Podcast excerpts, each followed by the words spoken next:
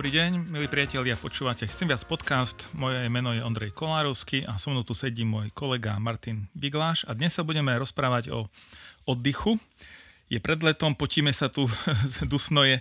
Martin, ty si ako na tom pred letom, pred dovolenkami, ty a oddych? A tak e, teším sa už na oddych. E, mám pocit, že teraz, neviem, celá, celá pomaly spoločnosť je už e, aj taká unavená, pomalšia Neviem, či to je tými všetkými udalosťami, ktorými sme prešli za posledné roky, ale hej, e, teším sa, teším sa na dovolenku. No ja som podobne na tom, že by som len oddychoval, oddychoval, ale ešte musíme makať, takže aj dnes sa chceme pustiť do tejto témy.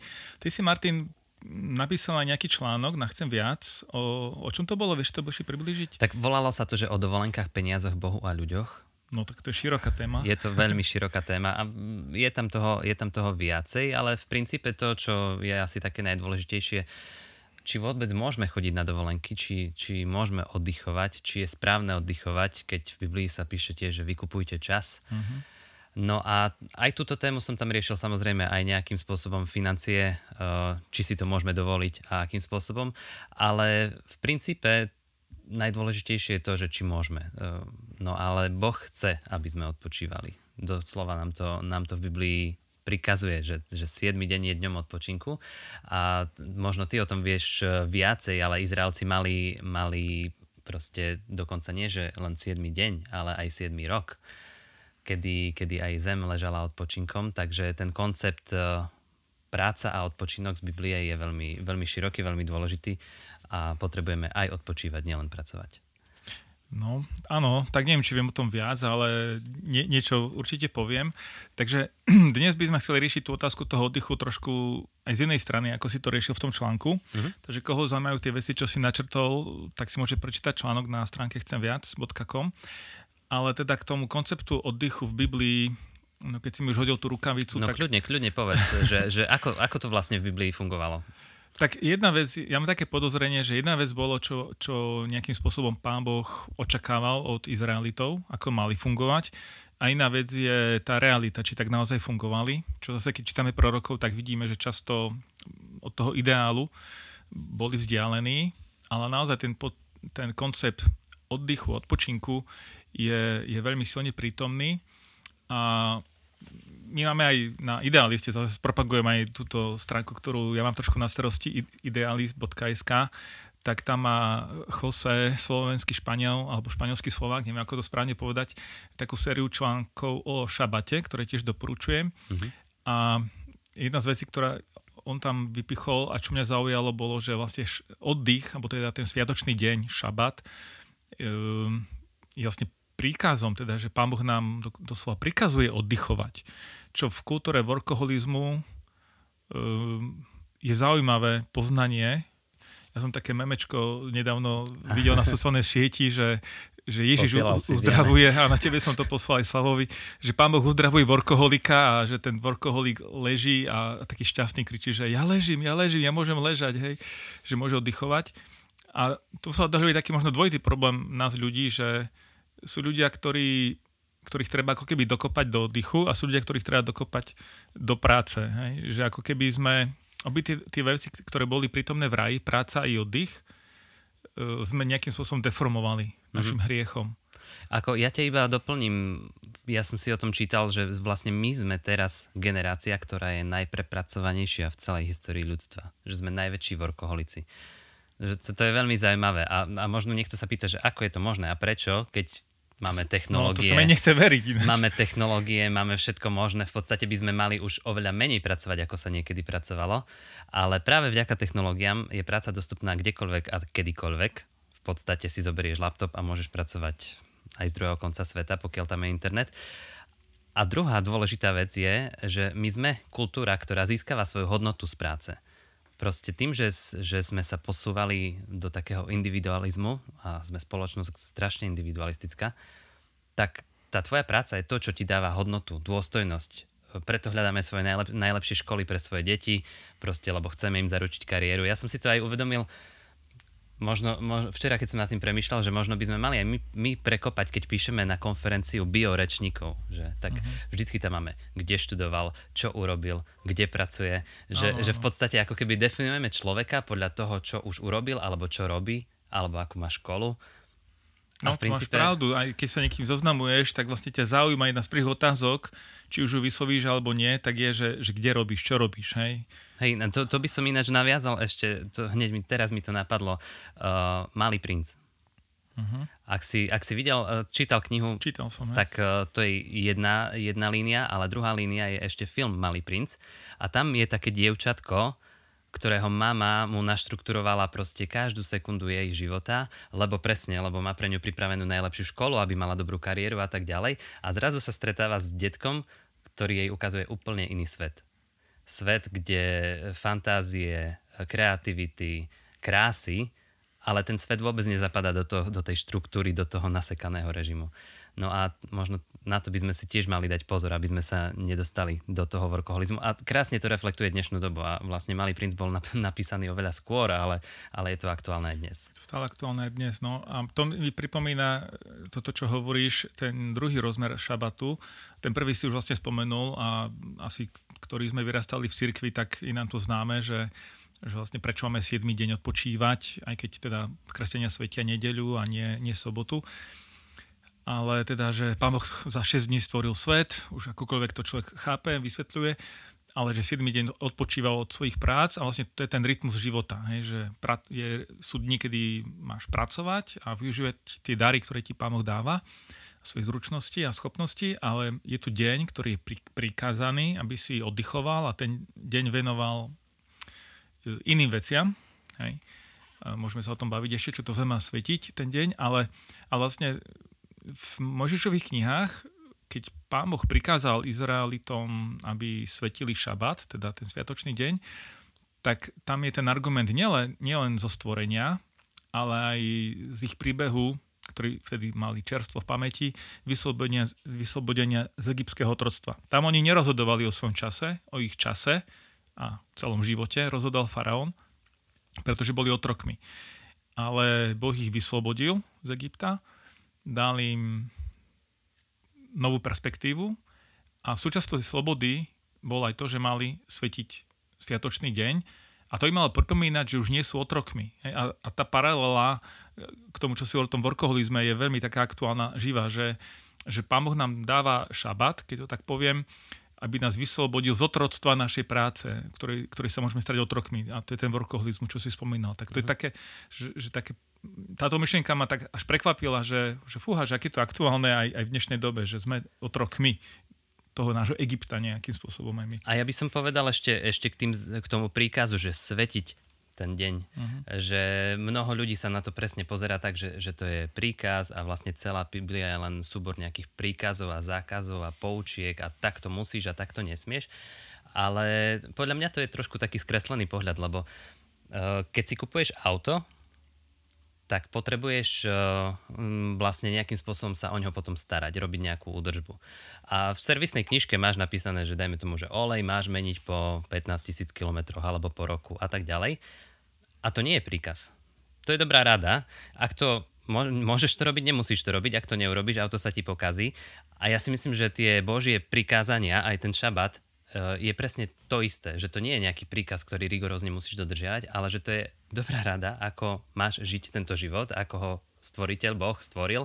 A keď takto budeš žiť, že budeš mať ten deň odpočinku, budeš žiť život v rovnováhe, alebo ako vyvážený život. Ak nie, všetko sa ti zrúti. No to je tak, ako keď ti lekár povie, že máš zmeniť životosprávu, tak je to príkaz, alebo je to dobrá rada. No tak on to neukontroluje, či to dodržíš, ale v podstate to vyplýva z nejakej tvojej situácie, v akej si. A ak to neposúchneš tú radu, tak sám sebe škodíš a prichádza deštrukcia zdravia, aj až fatálna môže byť. Ale v tom duchovnom svete si to tak nejak ako keby neuvedomujeme, ako si to mm. vieme uvedomiť v tom, v tom telesnom alebo v, tom, v tej otázke zdravia. A ja by som ešte prešiel k tomu, e, čo si hovoril o, o tej práci. Ty si to trošku uh-huh. načrtol. Ako keby existujú, spovedal si, že vlastne máme, máme skreslený pohľad aj na prácu, aj na oddych. A celkovo, ako keď e, sa pozrieme aj e, na ten biblický pohľad, ono to nie je všeobecný pohľad, to, čo tu teraz hovoríme. E, iné kultúry hovorili, že, že práca je prekliatie, že práca je niečo, čo bohovia zoslali na zem, na ľudí a vlastne chceli si ich zotročiť. Ale čo je zaujímavé, je, že Biblia vlastne prácu dáva a Boh dáva prácu do raja ešte pred pád. Áno, no Čiže... ale potom tam je aj to prekliatie? Potom, potom, po páde je tam aj to prekliatie, že, že vlastne v pote tváre budeš mm-hmm. jesť svoj chlieb a tak ďalej. Ale, ale v princípe práca je chápaná aj z biblického pohľadu ako niečo dobré. Nie ako, nie, ako nejaké prekliatie, ale ako niečo dobré. Že my sme mhm. stvorení pre prácu a zároveň ten rytmus tu musí byť práca a oddych. Ale to, čo sa môže z práce stať, je, to, tak ja som to nazval, že dve pasce práce, že niekto položí tak si povedal, svoj život iba na prácu, stane sa z neho totálny workoholik, lebo proste práca definuje jej hodnotu, toto som ja.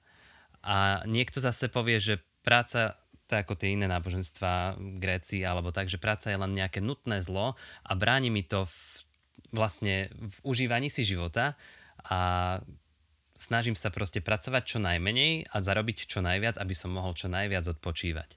Ale potom sa nám stáva to, že vlastne, že sme si aj v jednom, aj v druhom prípade nie je v strede nášho života Boh, ale som to ja. V prvom prípade som to ja, lebo ja si budujem svoju hodnotu na práci a toto som ja, toto som dokázal, toto som ja, a, ale môže sa veľmi ľahko stať, že proste sa to celé rozsype. Ako náhle niekto zbankrotuje a zlyhá v práci, urobí prešľap, celý jeho život je v troskách.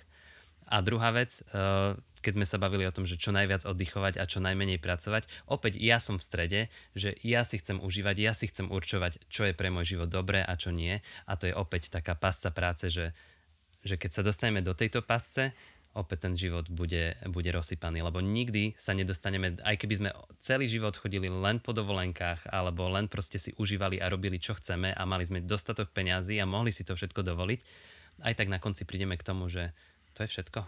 Hmm. No a teraz ako sa z toho dostať von, lebo myslím, že si výborne načrtol tie, tie úskalia nesprávneho chápania práce a oddychu a že upadáme do takých ako keby nezdravých extrémov v prístupe k týmto k tejto súčasti nášho života, lebo však celý náš život je aj o práci, aj o oddychu. Uh-huh. Tieto dva rozmery tam sú, akokoľvek to berieme od, od detstva v podstate. Takže ako, ako sa z toho vymotať, z tohto zajatia tých nesprávnych, um, ani nie že predstav, ale, ale toho, ako žijeme, toho štýlu životného? No, to je veľmi, veľmi dôležitá otázka podľa mňa každý si ju musí zodpovedať, že ako, ako utečiem pred týmito dvoma extrémami, lebo myslím si, že každý z nás do toho čas, času na čas padáme. A niekto možno častejšie, niekto menej často, niekto možno celý čas takto žije. A mne sa páči, čo Biblia o tom hovorí. Keď poznáš, ty poznáš určite a možno naši poslucháči nie, podobenstvo o boháčovi a sípkach Bohač, no, bohač, si, no. bohač si proste sa mu urodilo, naozaj mal bohatú úrodu, uh, kopec obilia a povedal, že čo urobím s tým majetkom. Ináč Marian to spomínal na Chcem viac večeri. Keby ste si to chceli popočúvať, uh-huh. tak sa to dá prekliknúť v podcastoch veľmi jednoducho. Marian Kaňuch mal uh, v máji na Chcem viac večeri podobenstvo o bohačovi a o tom ako, uh, a o sípkach ako vlastne musel zhodiť staré sípky, ktoré boli malé, postaviť nové sípky, ktoré boli väčšie, kde sa mu všetka tá úroda zmestila a vlastne vtedy, to je to, že, že tá predstava o práci, že a teraz už si môžem užívať. Už som si zarobil, už som za vodou a už si môžem užívať všetok ten pôžitok, ktorý na mňa tu na zemi čaká, teraz, teraz je na to čas. A ten príbeh končí výstražne a smutne, kde, kde vlastne Boh hovorí tomu bohačovi, že si blázon, lebo dnes v noci zomrieš. A čo s tým majetkom? Komu to zostane? Na čo ti to bude? A to, to, to podobenstvo hovorí o tom, že my nepotrebujeme záchranu iba od toho, že aby sme nemuseli pracovať. My potrebujeme oveľa hĺbšiu záchranu. My potrebujeme záchranu od smrti. To je náš najväčší nepriateľ. Práca vôbec nie je nepriateľ, ale smrť je nepriateľ. A aj keby si si celý život tu naužíval, aj tak to raz skončí.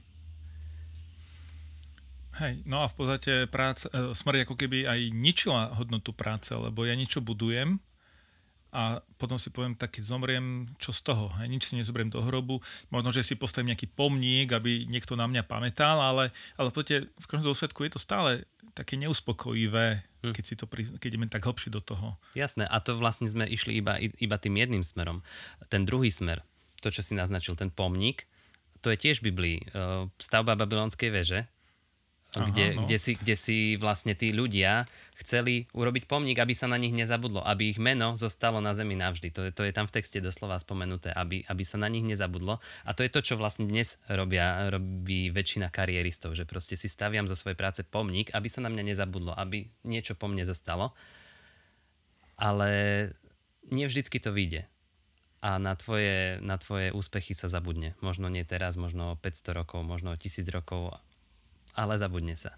A my potrebujeme niekoho, kto nás bude príjmať, aj keby sme nič neurobili, kto nás bude milovať, aj keby si do konca života sa ti už nič nepodarilo postaviť žiaden pomník, potrebujeme proste záchrancu. Lebo na konci vždycky prehráme. A to je krásne na, na na evanieliu a na tom, na, na tom biblickom príbehu a na tom, čo Ježiš urobil. Že vlastne on prišiel tu na, na zem, aby žil život dokonalý a aby za nás zomrel namiesto nás na kríži. A na kríži mohol povedať on, že už je dokonané, že ty už sa nemusíš snažiť, lebo viem, že sa nedokážeš snažiť, ale ja ťa príjmam takého, ako si a radšej zomriem, ako by som mal tráviť väčšnosť bez teba. To je to krásne, že tu je to prijatie. V Ježišovi je to prijatie a v Ježišovi je tá naša práca dokonaná. No to ma ináč vždy, nie že vždy, keď som objavil tú, tú vetu, to slovo vlastne dokonané, tak ma to fascinuje od vtedy, že, že Ježiš zomrel v podstate mladý, 33 rokov, teda z mojej súčasnej perspektívy, keď už mám viac. už aj z mojej. Áno. A že vlastne on stihol urobiť všetko to, čo mal spraviť. A že ja mám viac rokov, neviem prezrádzať, a, a mám pocit, že ešte som zďaleka nestihol alebo keby sa tak pán Boh mal spýtať na, že fúha, že nie som si istý, Pane Bože, či som spravil to, čo som mal spraviť. Takže som je tiež také, akože v tom Ježišovom svoje dokonané, nachádzam také vyslobodenie aj pre tie svoje veci, ktoré vlastne lebo stále je niečo, čo by som ešte mohol viac spraviť, hej? ale či som spravil to, čo je to najpodstatnejšie a, a, a to môžem vtedy, keď sa nechám zachrániť Ježišom. No, možno, že to znie ako kliše, ale, ale v podstate tam, asi tamto smeruje, alebo to sa potom aj odvíja.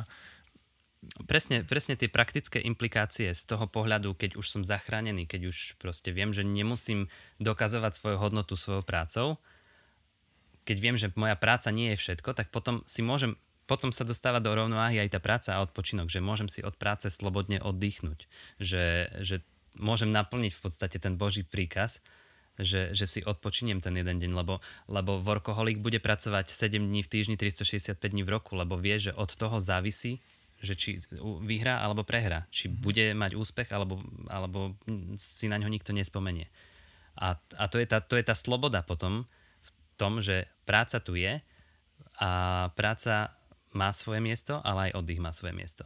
A na druhej strane, keď práca už nie je nutné zlo, tak je to proste priestor na realizáciu, že vždycky si môžeš nájsť nejaké uplatnenie, či uh, proste máš vysokú školu alebo nemáš vysokú školu. Práca nie je zlo a každá práca je hodnotná a v Božích očiach každá práca je dôležitá. Či si upratovačka, či si právnik, či si uh, neurochirurg, každá z tých prác je dôležitá preto, aby sme mohli ako ľudia fungovať a pre Boha je to dôležité tiež, že, lebo On nás na to stvoril. A my naplňame, keď robíme prácu, naplňame to, na čo nás stvoril. No ináč tá myšlienka toho sviatočného dňa teraz ešte taká iná sloboda, taký iný rozmer mi to pripomína, ako toto hovoríš, že, že nás to učí aj, že oddych nás učí vlastne dôverovať Bohu svojím spôsobom. A skúsim to vysvetliť, čo tým myslím, že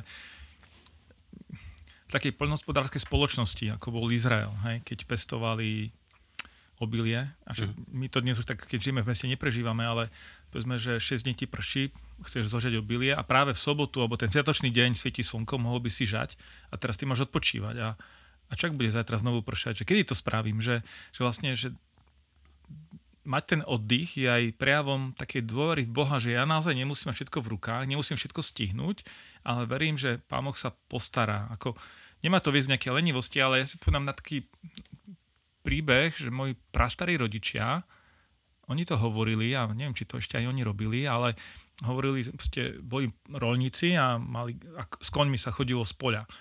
A keď sa začalo zvoniť v sobotu večer na nedeľu, tak e, vlastne vypriahli kone z voza, aj keď ešte neboli doma, a len s koňmi prišli domov, hej, lebo už sa nemalo robiť, lebo už sa zvoní na nedeľu, aj keď bola sobota večer. Hej. Uh-huh. A to je také, že inak, že ti neukradnú ten voz, alebo čím je naložený a tak ďalej, že, že tam je strašne veľa takých vecí, ktoré dnes sme už stratili, sme možno otrhnutí od toho takého iného, takého života, ale sa tomu potrebujeme učiť v našich podmienkach, že vedieť zatvoriť ten počítač, vedieť e, proste nedokončiť všetky veci a dôverovať Bohu, že On to má v rukách a, a vlastne tá sobota, alebo teda ten sviatočný deň, tá ne, alebo nedeľa, je na to, aby sme neprehľadli to najdôležitejšie. To je ten vzťah s Bohom, že On nás volá k vzťahu s ním.